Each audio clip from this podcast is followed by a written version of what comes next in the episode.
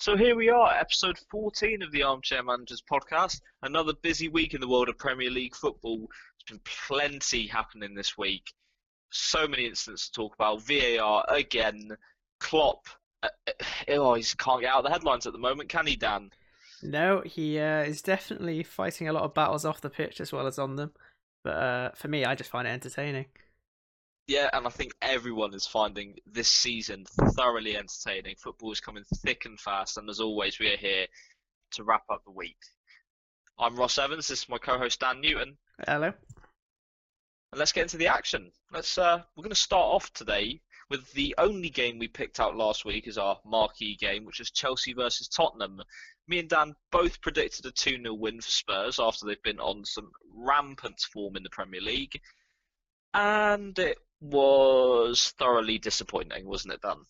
Yeah, it was one of the, I think, most boring games I've watched in a long time. I think it was definitely two teams I didn't want to lose. I think both were probably looking at it as a good point, but yeah, very disappointing as a neutral. Yeah, I mean, Mourinho did come out and say that he's happy that they're not happy, so maybe they did expect to win the game, but I wasn't too impressed by the way Tottenham, like, I didn't feel like they were chasing a win. They looked like a team that would have been happy to take a point. Yeah, no, I think you're right. I think, you know, it's typical Mourinho. You know, he sets up to try and counter-attack, but I think, you know, Chelsea did a good job, I think, marking Harry Kane out of the game, and when you kind of take him out, there's not really a lot Spurs can use to kind of build up an attack. They're pretty much just relying on, I think Reikilon was probably their best attacker, actually. And it's a bit worrying when that's your left back. Yeah, no, I think Spurs just looked a bit toothless up front, which is strange because we've said how good they've done this season going forward. But yeah, no, it's just more of a classic Mourinho rather than kind of the new Mourinho that we've seen lately. Yeah, I mean, we do expect now Tottenham, and particularly Harry Kane, he's just not scoring goals anymore. He's creating them. So taking him out of the game must have been, you know, an important area for Chelsea to get right, because if they don't, that's all sorts of trouble. But you've got to say that Chelsea's defence over the last few games has been superb. Yeah, it has. Yeah, I think obviously the new goalkeeper's definitely helped. Not only is he probably better as a goalkeeper than Gepper, but I think he gives a lot more confidence to their defenders, which is crucial. And yeah, they've been very well organised. In a lot of ways, they looked more like a Mourinho team than a Lampard team from last season. You know, how defensively they were at our possession. But they've looked a lot better. Yeah, and, you know, Chelsea, after having a rough start to the season, now find themselves in the top four, only 2 points behind Spurs and Liverpool. But they have, you know, the same goal difference as Tottenham, so, you know, on reflection, maybe as disappointing as the game was, and we would have liked to have seen Spurs chase it, as a Chelsea fan, you can argue you've got to be really happy considering you had a bit of a ropey start. Yeah, I think they've gone a bit under the radar this season. I think, you know, there's huge expectations with the amount of signings they made, and they had, like, you know, a bit of a wobble at the beginning. But I think in terms of the results they've picked up, they've kind of gone sort of quietly about their business the last sort of couple of months. And I think they're definitely, you know, an outside shot for the title, much like Spurs. And, you know, I think it looks to be a much more exciting title race than we've had over the last couple of years. Yeah, it's certainly, I mean, it's shaping up to be close. And we're, 10 games into the season now? I mean, 9 for Leicester, who play tonight against Fulham, so that, you know, that's, it's not if they get another 3 points, it's just when. And, you know, that means that the top four on 21 points, 19 points and 18 points, and Leicester having a game in hand on 18, so we could see 3 teams on 21 points and one on and 4th place on 19 by sort of 9:30 tonight, which makes it, it's a really interesting title race, isn't it? So far, it's shaping up to be. We could see a team pull away, but I'm not expecting to. Yeah, no, I think it's interesting because you've got sort of different factors contributing to each team's good start. You know, Spurs have got a very good squad and a very good manager that's kind of rediscovered his kind of golden touch. You've got Liverpool, who are the champions, but they're plagued by injuries, so they're not at, you know, at the level they were last season. And you've got Chelsea with all their new players trying to fit into one team, so it's kind of interesting to see how each of those teams are kind of going to develop and change over the course of the season. And I think if one of them can find a bit of consistency, we might see a team pull away. But hopefully they don't, because, you know, it's more exciting to watch them, you know, all three going at it. Yeah, and do you think the return of some fans in stadiums is going to influence that? Because there might be some areas who, if they're in a Tier 3 restriction, can't have fans in their stadium. Do you think that that lack of support will influence some results, like if they're at home and they're struggling, or, you know, if they've got some somehow away fans that might be able to support them on that tough away day to somewhere like, you know, Villa or Wolves? Well, I mean, I don't think there's going to be any away fans at any of the games. It's going to be only be home fans, I believe. I see. Because, you know, obviously they have season ticket holders that they all have more than, you know, 2,000 of them. So it's kind of unfair to let away fans come in, especially when you're not supposed to be travelling out of your different areas. But true. To be fair, I think I don't think it will make a huge difference. You know, certainly it could have a small impact, but I don't think it will have a big enough impact to change the results. Especially not, you know, think, you know, I know Manchester will be in Tier 3, so they won't have any, but I think 2,000 people in like an 85,000 seat stadium, you know, can have an impact, but I don't think enough to actually change the result. No, but well, potentially, I mean, that having that level of support could be there to help, but, you know, like you say, at the Etihad, for example, 2,000 fans is hardly going to be, you know, a lot in there. I mean, they're used to an empty stadiums anyway, so it might put them off. No, I think it's more for like EFL clubs, you know, the fans can come back. Although I can get into it a bit later on, because I've talked to a lot of people about it, and I'm not sure it's actually going to be that good financially for some clubs. For some clubs, it obviously will, but for others, it might not be.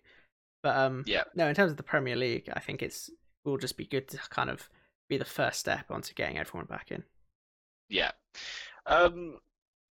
While we said that the Chelsea-Tottenham game was not particularly interesting in any way, shape or form, we kind of overlooked Southampton versus Manchester United, and that turned into a real firecracker of a game. It did, yeah. No, it was very interesting. It was a very nice watch. Two teams that kind of went at it. Southampton were a bit kind of a bit tasty in the tackle, I thought. You know, some challenges that went in that I'm sure Ollie won't be happy about, with the amount of injuries his team potentially could have. But no, it was very exciting, end to end at certain points. It was a good game. Yeah, and United with a rather impressive comeback after really not being up so much in the first half, conceding twice a Ward-Prowse assisted goal from Bednarek from a corner, then Ward-Prowse scoring an excellent free kick. You can argue that De Gea maybe should have saved it. But yeah, I think he does well to get to it, to be fair. Yeah, I think De Gea is lucky to kind of get anything on it. I think it was, you know, an excellent free kick. And to be fair, I thought, you know, United in the first half actually had some chances. They just didn't take them. You know, Rashford had a one-on-one he should have buried. And I think when you look at the 90 minutes, I think United probably did deserve to win it. But, you know, but Southampton will be disappointed to have dropped points from being 2 goals up. You always are. Yeah, I mean, you've got to say it was an inspired 2 headers, really, from Edison Cavani. That, you know, you can see he's a clinical goal scorer, and something that Manchester United desperately needed at the moment. Yeah, definitely. I think it was some generous defending from Southampton. I think definitely on the second one. You know, one player stood back playing about 4 United players onside. But, you know, like you said, he's still got to finish it. And I think Cavani's kind of gone under the radar a little bit as a good signing. You know, I thought it was a decent signing in terms of what he can do on the pitch, but it was definitely a panic buy by United. Yeah. So they could have bought him at any point during the transfer window, and they did wait till, you know, the last week to really do it. So I think maybe the United board have got a little bit lucky that he's, you know, turned out all right. But no, if he can keep scoring goals like that, then I'm sure they'll be pleased. Yeah, and of course, then he went and ruined it. For those who aren't aware, he is currently being investigated, or pending investigation, for potential racist activity after a post on his Instagram. We won't repeat what he said, but it could be contrived and certainly has been seen as a racist statement on his social media. He has since deleted the post, but looks like he could be in a bit of trouble, doesn't it? Possibly, yeah. I think it, you know, it's the term he used has a bit more nuance to it than a lot of other terms. It's something that I think in different cultures is used to mean different things. The big thing that a lot of football fans are saying is that it's the same word that Everett was called by Luis Suarez, which led to his big ban. And a lot of people are saying, well, if Suarez got banned for saying it, then surely Cavani should be as well. And it's kind of like, well, he was using it as a means of endearment, and you know, it's different kind of meanings to different cultures. So, I mean, I'm not an expert on it, so I don't know if I can call it either way, but hopefully the FA will come to the right outcome. Yeah, I mean, as much as we can point to sort of different meanings of different cultures, they are both same nationality between Cavani and Suarez, both Uruguayan. So I'm, as much as that could be used as a point, I think we are going to see a potential ban there. I think it was 8 games for Suarez. Yeah, I don't think it'll be anything like that. I can see like maybe 1 game or 3 games. I think you've got to look at it as well. You know, Suarez has used it to insult, you know, an opponent, and you know, Cavani's using it to congratulate a teammate who helped set up his goals. So they obviously haven't used it in different ways, but all depends on how the FA will interpret that. Yeah, we'll keep an ear to the ground on that, see how that investigation turns out, because it is certainly interesting. And if they do find him guilty of a racial misconduct charge, let's phrase it as that, then it's something we don't really want to, we definitely don't want to see in the game. Yeah. But back away from that, and while Southampton threw away a 2-0 lead, do you think that, you know, the way Southampton are playing at the moment, you know, that they're really, you know, a challenging team for most top sides now? Yeah, I think they can give anyone a game on their day. You know, very well organised. You know, like I said at the start, you know, they're not afraid to get stuck in, you know, to an opposition either, which you kind of have to do when you don't have the quality of the top 4 teams. Not to say that, you know, they do have quality, but, you know, it's different levels to it. And, yeah, for me, I could definitely see them as, you know, an outside shot for, like, top 6, maybe get into the Europa League potentially. Yeah, you know, I think they might need a bit of fortune to get there, but you know, currently in the table, they're actually in 5th. Yeah, that's what I mean. Like they're going under the radar a little bit of how well they are doing. Yeah, but you know, we see a team like Everton who started so well, who have now lost 4 of their last 5. Southampton are a team that you think might be at risk of that run of form if they get a particularly tough set of fixtures. And obviously, you know, as we'll get onto later, there's a lot of fixture congestion at the moment, and it always gets worse in December. So I think Southampton, if they come through December reasonably unscathed, I think that I would agree. I'd be tempted to agree with you as a European challenger. But otherwise, if they have a rough December, I think they could be out of the picture. Yeah, I mean, I think at least they'll be at mid-table, which, you know, for a club like Southampton is always going to be the aim, is to get that minimum, you know, of not being relegated. And I think anything above that's a bonus for them. Yeah. Speaking of Man United, they've now lost their last 3 games. Now they've won them in a row. Do you think it's a case of Man United and Ollie might suddenly be steadying the ship finally, or do you think it's just a case of same old United, and we could see a completely different lackluster team turn up in the Champions League against PSG? I think it's Ollie realising that he's close to the sack, so suddenly they're starting to play again, like they seem to do every kind of 4 or 5 months under him. Yeah. I mean, to be fair, I think you look at that United team, it does have quality. Like, it is a good first 11. You know, maybe it lacks a little bit of strength and depth, or in certain positions they're lacking, maybe at centre-back.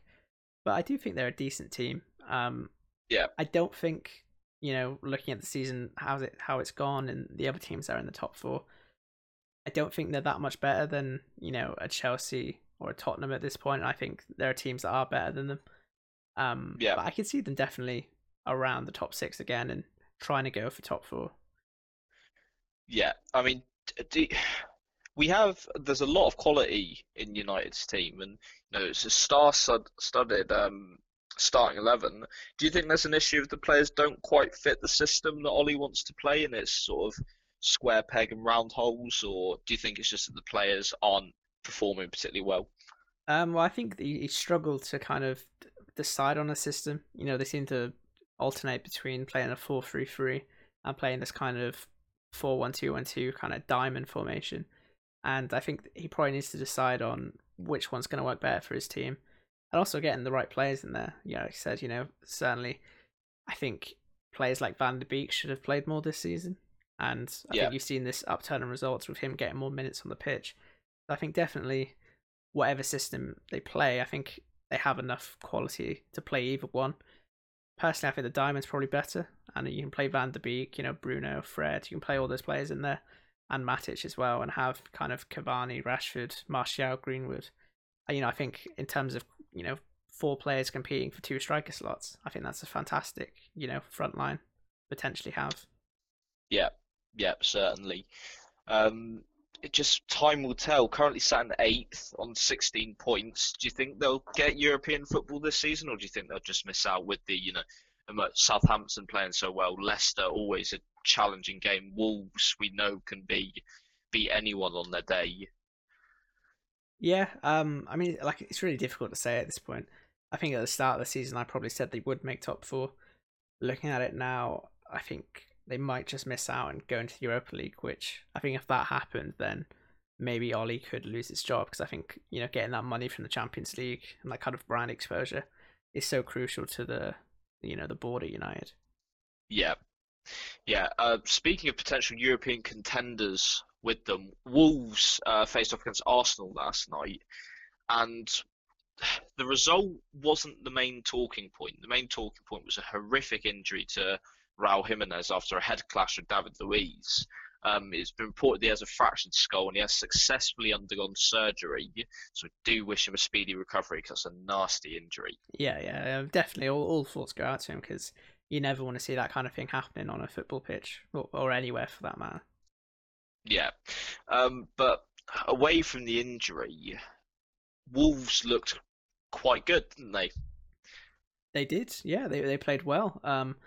You know, we talked a lot about Arsenal last week, so I won't get fully into it, but I think they were definitely helped by a poor Arsenal side. But no, they did play well, and, you know, everyone knows Wolves are a good team, and they'll definitely be, again, you know, I've said it a lot, but around that top 6, you know. I think there's a lot of teams competing in that area this year. And I think normally, you know, over the last couple of seasons, we've seen them, you know, cement themselves as like an upper sort of half of the Premier League kind of team in that kind of bracket. So, you know, I definitely think they could get into Europa League again. And, it's good to have as many teams as possible competing for these different areas. Yeah, I mean, as you say that, the top 4, you could currently argue that, and again, as we have to say, always caveat this with we're only 10 games into the season. Some teams haven't played all 10 games. But you could argue that any team from sort of 10th upwards is in the picture for it, because they're only 3 points or less off the top 4. But, you know, Arsenal sat down in 14th. I think this might already be a season to forget. Yeah, I think with so many teams that are competing above them, it will be very difficult for Arsenal to get back in the picture. I mean, you look at someone like Aston Villa, they've only played 8 games and they're on 15 points. If they win both those games, they'll be joint top, you know. So there's so many teams vying for those positions that I think for a team like Arsenal, or, you know, potentially even Leeds, you know, in 12th, that I think they'll be in mid-table, unfortunately for them. Yeah. And as we've always said, for Arsenal, this is probably still a transitional period, because they keep changing managers with different styles who have different ideas of the players they want in their team. And some internally, I think the club's in a bit of turmoil. I think they could struggle for another couple of years. Yeah, potentially. You know, I think, you know, again, we talked about it a lot last week, but I think they definitely do need to either keep faith of a manager, or at least have a manager that keeps faith in his own system. You know, I think the biggest criticism you're having of Arteta now is he changes it too often, and, you know, they look some weeks that they're going to play like, you know, Man City or Barcelona, and other weeks they play like Stoke. So it's it's a weird one. And I think, you know, when he first got the job, everyone praised him for being pragmatic and being able to change it for these big games. But now, you know, they don't look like they have any kind of identity. No, they look like a team that's had the sort of similar... It's like when Ollie first got the job at United, they were good for a few months and then they've just gone a bit shit again. Yeah. I mean, I like Arteta. I hope he can turn it around. But I wouldn't be surprised if Arsenal did go in a different direction. I saw last night, you know, Arsenal fans are even begging for Arsene Wenger to come back, which, you know, I don't see that happening. But just kind of shows how far they've come from him. And not in a good way. The Wenger out brigade really aged well. Yeah, I bet they're regretting it now. You know, at least under him, it was top four every year, or nearly every year. Yeah. A running joke that they can now wish that they could have back. I think really not a good time to be an Arsenal fan at the moment. No, definitely not. I mean, they've got potentially, you know, good players coming through, but, you know, I think it's going to be a while until they're up there competing at the top again. I mean, their last five games, they've got 3 losses, 1 win, 1 draw. It's not fun. And as Roy Keane said, they've probably got enough about them to stay up, but only time will tell. Right, so we've picked out sort of the main big games of the weekend so far. But the one we haven't spoken about so far, we're going to dedicate pretty much this whole section to sort of dissecting and talking about, is Liverpool and Brighton. Now, on the face of it, it was a 1-1 draw, which, you know, again, you'd expect Liverpool to probably go out and win that game. You can argue maybe Brighton have been a bit of a plucky team and they've really stuck it to the big dogs. That wasn't quite the story, was it, Dan? No, I mean, I actually think Brighton played well, especially in the first half. I think they could have scored more goals. But no, the main talking points from the game was obviously, you know, VAR and more controversy around that and after the match with Klopp. So, there was 2 big VAR calls. There was one that was, you know, the first penalty that Neal Maupay missed, obviously a penalty. VAR shouldn't have even been needed to check that because that was quite clearly a penalty. Silly challenge from Neco Williams. And the first VAR call was Salah getting a goal ruled out for offside. What did you make of that one? I mean, when I watched it live, I looked at it and I thought, yeah, he's offside.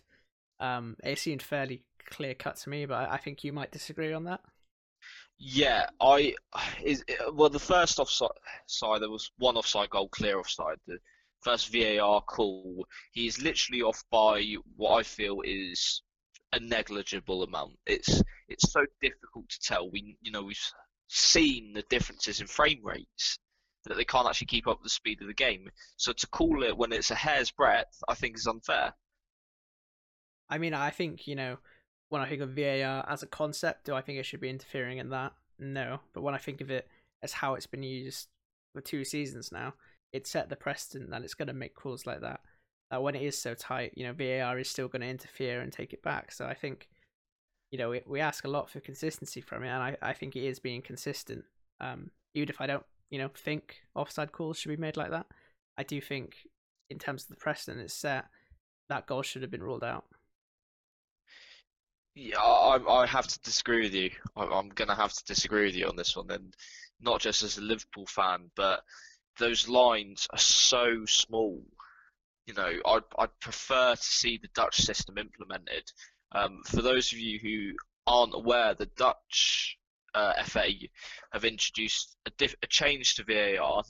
This isn't sanctioned by FIFA. They've just done it. They've increased the line that the lines they mark to 5 centimeters, and if these lines overlap at any point, then the offside call is overruled and put down as error, as a human error.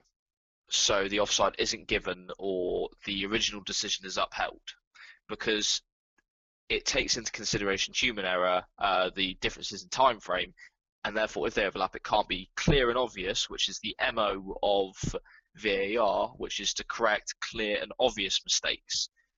I don't think that situation is clear and obvious. Would you like to see the Dutch system implemented for incidents like that, Dan? Yeah, I would. You know, I've said repeatedly since this was first an issue that I think they should change the offside rule to have a greater margin of error, so we can allow more goals and more exciting football. But I think for this incident, you know, it isn't incorporated right now, and it would have been unfair to not rule that out considering the goals they have ruled out. Both, you know, for Liverpool in the past, they've had plenty of, you know, silly offside calls, but that's how the system works right now, and I think they did it correctly by the rules they're operating on. Now, should those rules be changed? I think that's a different conversation, and that's something we both agree on, that, yeah, this kind of Dutch system is better, I think. Yeah, I mean, that it was just, it's agonising to see, not just a Liverpool fan for Liverpool goals, but I think in every game we see now, almost every week, there's a goal that is similar to that gets ruled off when it is millimetres. You know, the Patrick Bamford one springs to mind where he's offside because he's pointing where he wants the ball. It just needs to be, I think it needs to be fixed. It needs to be sorted. The rules need to be rewritten, and it really is a wind up. Yeah, no, I do agree with you there. I think that the rules do need to be changed. Yeah. I mean, having said that, the penalty incident right at the end of the game, VAR actually implemented correctly. I can't believe I'm saying that, but after having rewatched it, it was used correctly, and I think the penalty was a correct decision, wasn't it, for the foul on Welbeck? I think so, yeah. It's a bit of a frustrating one because it's just a silly tackle, really, or attempt to clear the ball, and it's one that I think if it was given against your team, you'd be frustrated with, just because he doesn't really need to make that kind of tackle. But in terms of whether it was a foul and did VAR get it right, then yeah, I think they did. And you know, I think Brighton deserved the penalty and deserved the point, really.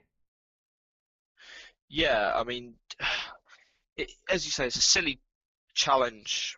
If you can call it a challenge from Robertson, but you know, Welbeck's reaction to go down was a bit delayed. Do you think if Welbeck stays up, do you think that gets given, or do you think if Welbeck stays on his feet, they don't even look at him, they just play on? Yeah, I think if he stays on his feet, then no one takes a second look at it.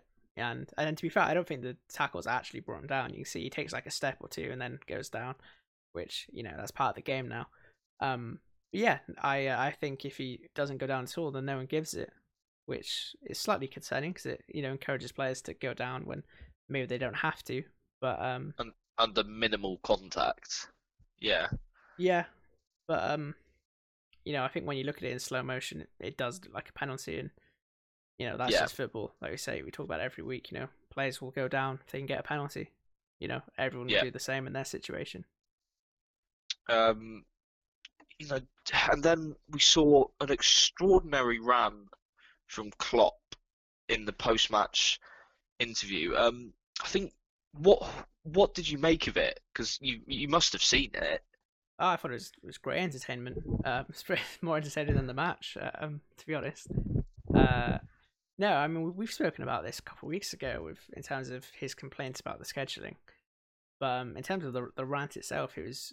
He was kind of more like peak Mourinho kind of stuff, you know, where he was having a go at the media and the FA and the organisers and, well, pretty much anyone who stood in front of him. Yeah, I mean, poor old Des Kelly was on the receiving end, wasn't he? Yeah, I did think Des Kelly was being a bit annoying, though. I'm not going to lie. I think if I was Klopp, I would have had to go at him as well.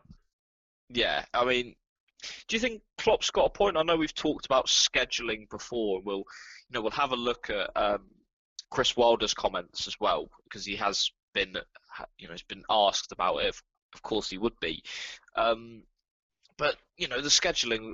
We see that Liverpool got another injury with a hamstring injury to James Milner. I mean, Liverpool and injuries. It's not exactly shocking news at the moment, is it? No, it seems to be every day they get another one, pretty much. Yeah. Do you think he's got a point in the role of the broadcasters in defending and protecting the fitness of players and, you know, their risk of injury? Or do you think that, as far as you're concerned, that Des Kelly defending the broadcasters is right? It's actually dealt with by the Premier League and they need to change their kickoff times. Well, I think Des Kelly kind of misunderstood it, because the thing Klopp was complaining about isn't that there's a 12:30 kickoff on a Sunday, or was it the Saturday game? Yeah, it was a Saturday game. Saturday, yeah. Yeah, his complaint is that Liverpool shouldn't be picked for the 12:30 because they've had to play in Europe, which I believe is selected by the broadcasters. You know, if Liverpool had to play in, you know, the 5:30 kickoff on the Sunday, I'm sure Klopp wouldn't complain as much because he gets more time to rest his players. So I think his frustration is that, you know, these broadcasters are unnecessarily picking on his team and other teams that maybe, you know, they don't have to be the early kickoff every week. You know, you could put like a lower level team that aren't in Europe in the early kickoff, but still have the Liverpool game on, you know, in the afternoon. I know it's only a couple hours, but it still makes a huge difference potentially. Yeah, I mean, but as a broadcaster, you want the best players, don't you? You want the best team, the best players, because they bring in the most views. So, of course, if your team... you still get Liverpool, though. You just get them later on in the evening. And I think, you know, from a broadcaster point of view as well, you have to look at it.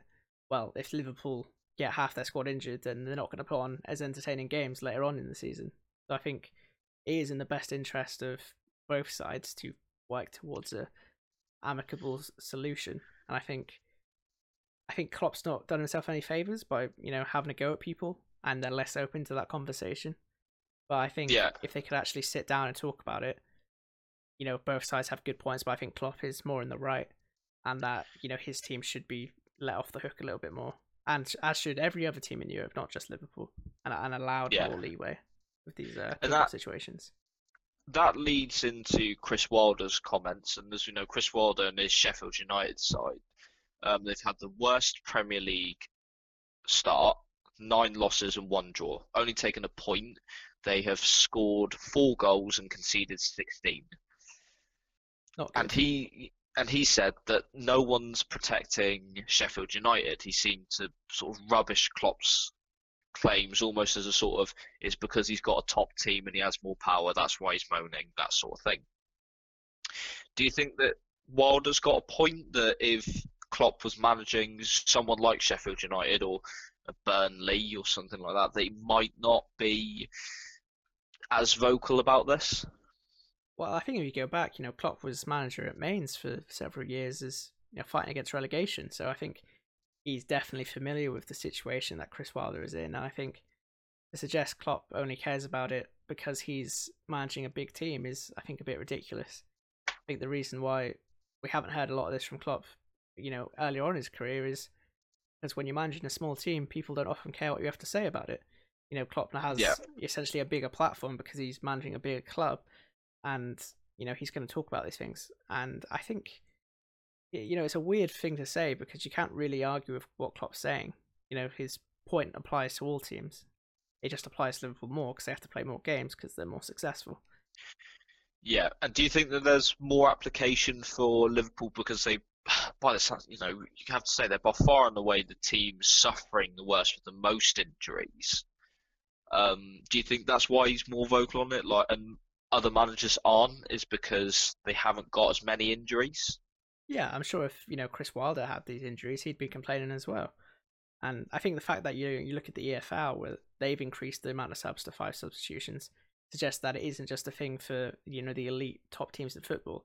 It's something that the rest of football agrees is an improvement and a way to protect players.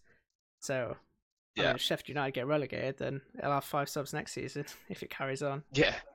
I mean, we see Mourinho use the 5 subs in the Europa League quite frequently to rotate his players, so he can still get the best possible side he can now on his. You know, they play on a Thursday and then they play Sunday. That still only gives them what, Friday, Saturday, 2.5 days to recover. So, do you think that there's an element as well of maybe Klopp's got to manage his players better, and as much as he doesn't want to make a substitution for the sake of substituting, if you're 2-0 up and cruising or 3-1 up, make a substitution for a player you might need for another game? Potentially, but, you know, we saw that against Brighton. You know, he took Mo Salah off when potentially he wouldn't have done around the 60th minute when Liverpool are 1-0 up. Liverpool end up drawing the game 1-1, you know, where, you know, if Salah's on the pitch for the rest of that game, maybe he pops up with a moment of magic and puts them 2-0 up and they win the game. I think it's a really, you know, delicate kind of balancing act to manage the fitness of that squad and, you know, put out a competitive team and a team that's going to win you these points, because, you know, I think he's struggled with that on both counts this week. Yeah. I mean, Liverpool surely can't take much more in terms of injuries. Like, I know players obviously are coming back to fitness, and Fabinho's back, which is, you know, a big boost. But I don't know, does the Premier League have a similar rule to La Liga where you're going to make an emergency signing in the same vein that Barcelona did with Martin Brathwaite? I don't know about that. I think for goalkeepers you can, but I don't think for outfield players. Because I think they could be in a bit of trouble with a few more, like serious trouble with a few more injuries. Yeah, well, I don't know the actual rules on that, but I think they'll just be forced to play more youth players, which obviously isn't ideal, but that's what they'll have to do. And I think even if they were allowed to make emergency signings, you know, who would they go out and buy? You know, because in that situation, you're not really going to be able to spend, you know, 50 million on a centre back. Like, who are you going to bring back? Mm. Yeah, I for 50 million on a centre back, that's going to be, you know, and you could raid a small club and potentially, you know, see them relegated, you know. Yeah, so you know, personally, you know, even if, you know, Liverpool have this huge injury crisis which they're going through, I wouldn't want to see that. I think, you know, you just get forced to play your youth, in my opinion. Yeah. Having said that, back to the scheduling, if we let's assume that Klopp is right, how do you fix the scheduling? Because Champions League and Europa League both take place midweek, and then Premier League at the weekend and on to Monday. Do you see any way that can be fixed and all competitions being played, or do you think that a competition would have to be dropped? I think it's more a case of just when do you put like Liverpool on telly? You know, they don't need to be on every single week. You know, I think that's I know people want to watch them, but I think that would help if you give them some more times where they can have normal kickoffs and get more of a schedule around that, and give them, you know, the kickoff times that give them the most distance from their games.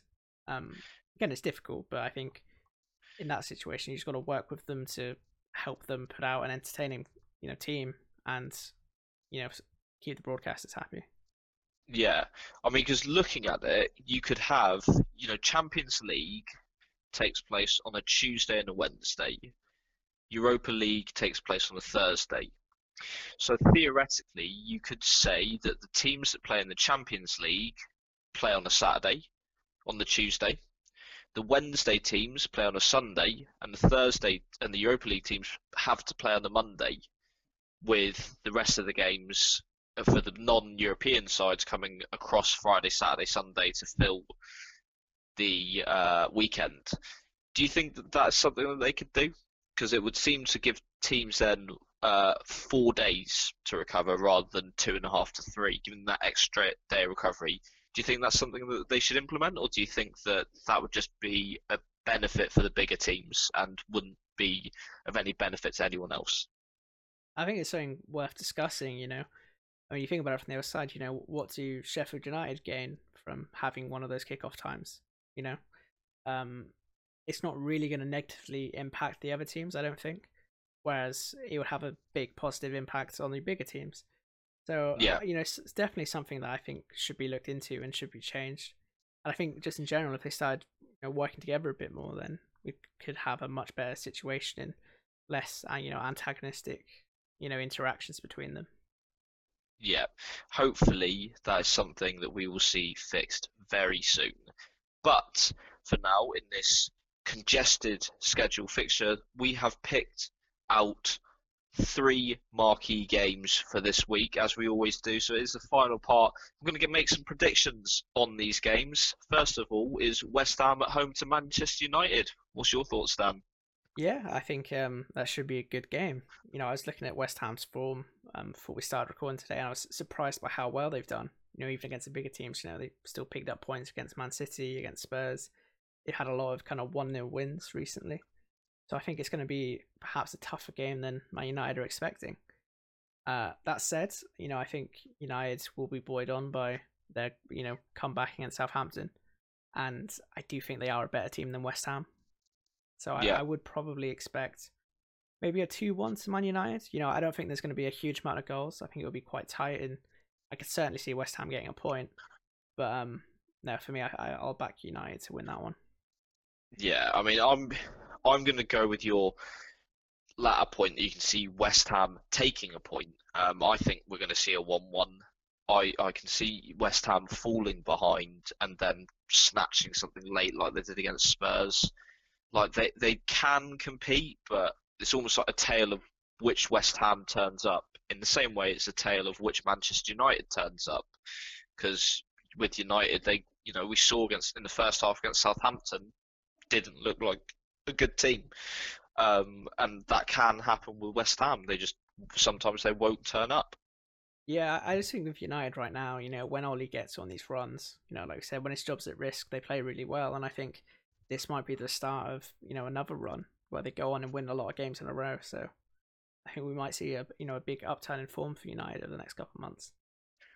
Yeah, it'd be interesting to see. I think again that we'd have to say, as we said about Manchester United and the systems they play, I think that it does depend on what he chooses to play. Because if he tries to match it up, mix it up, then I think West Ham, because they've got a set way they play at the moment, I think West Ham will be more comfortable. Yeah, no, definitely. I think, you know, it's definitely be a very organised West Ham side against a potentially disorganised United one. Yeah. Speaking of disorganisation, Arsenal are away to Spurs in North London derby on Sunday at 4:30 kickoff. I think we could see a drubbing here. Yeah, it's not one that Arsenal would want to have right now. On the poor run of form that they are, and looking, you know, leaky at the back, and they're not scoring goals either. So, I'd be very worried if I was an Arsenal fan. Yeah, I mean, I'm going to call it. I think we could see Spurs winning this 3-0, and a comfortable 3-0. Arsenal don't look like they can do anything going forward. Yeah, no, I'd agree. And to be honest, I was going to say 3-0 as well to Spurs. I just think, you know, it's going to be one of the most one-sided, you know, North London derbies we've seen in a while, I think. And I think even if Spurs set up to counter-attack, you know, Arsenal aren't going to score past them. And they're definitely going to be able to hit them on the break, especially, I think, if Arsenal play free at the back.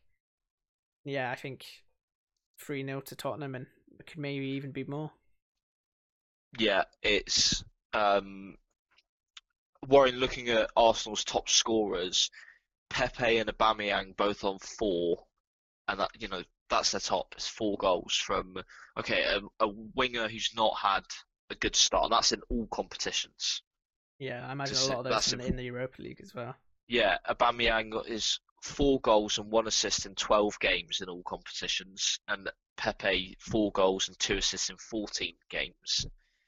That doesn't look good for them, does it? No, definitely not. You know, especially over the years, we kind of associated Arsenal with this kind of, you know, free form, you know, beautiful football with a lot of goals scored. And they're just nothing like it right now. And, you know, Spurs don't concede many. So I think definitely they won't be able to break them down. No. What result are you going to call on this one? I think like you, I'd say 3-0. 3-0? Yeah, and as I say, just looking at, in comparison, Spurs' top scorer, Heung-Min Son has 10 goals and 3 assists in 13 games, and Harry Kane has 8 goals and 10 assists in 13 games. You know. Yeah, I mean, Harry Kane's scored as many as Pepe and Aubameyang combined, and we're talking about Harry Kane's not scoring as many goals this year, so it's definitely worrying for Arsenal. Yeah, so I think this is one for Spurs fans to look forward to, and Arsenal fans to find something else to do when the game is on, because it could hurt. Yeah, I know, I agree.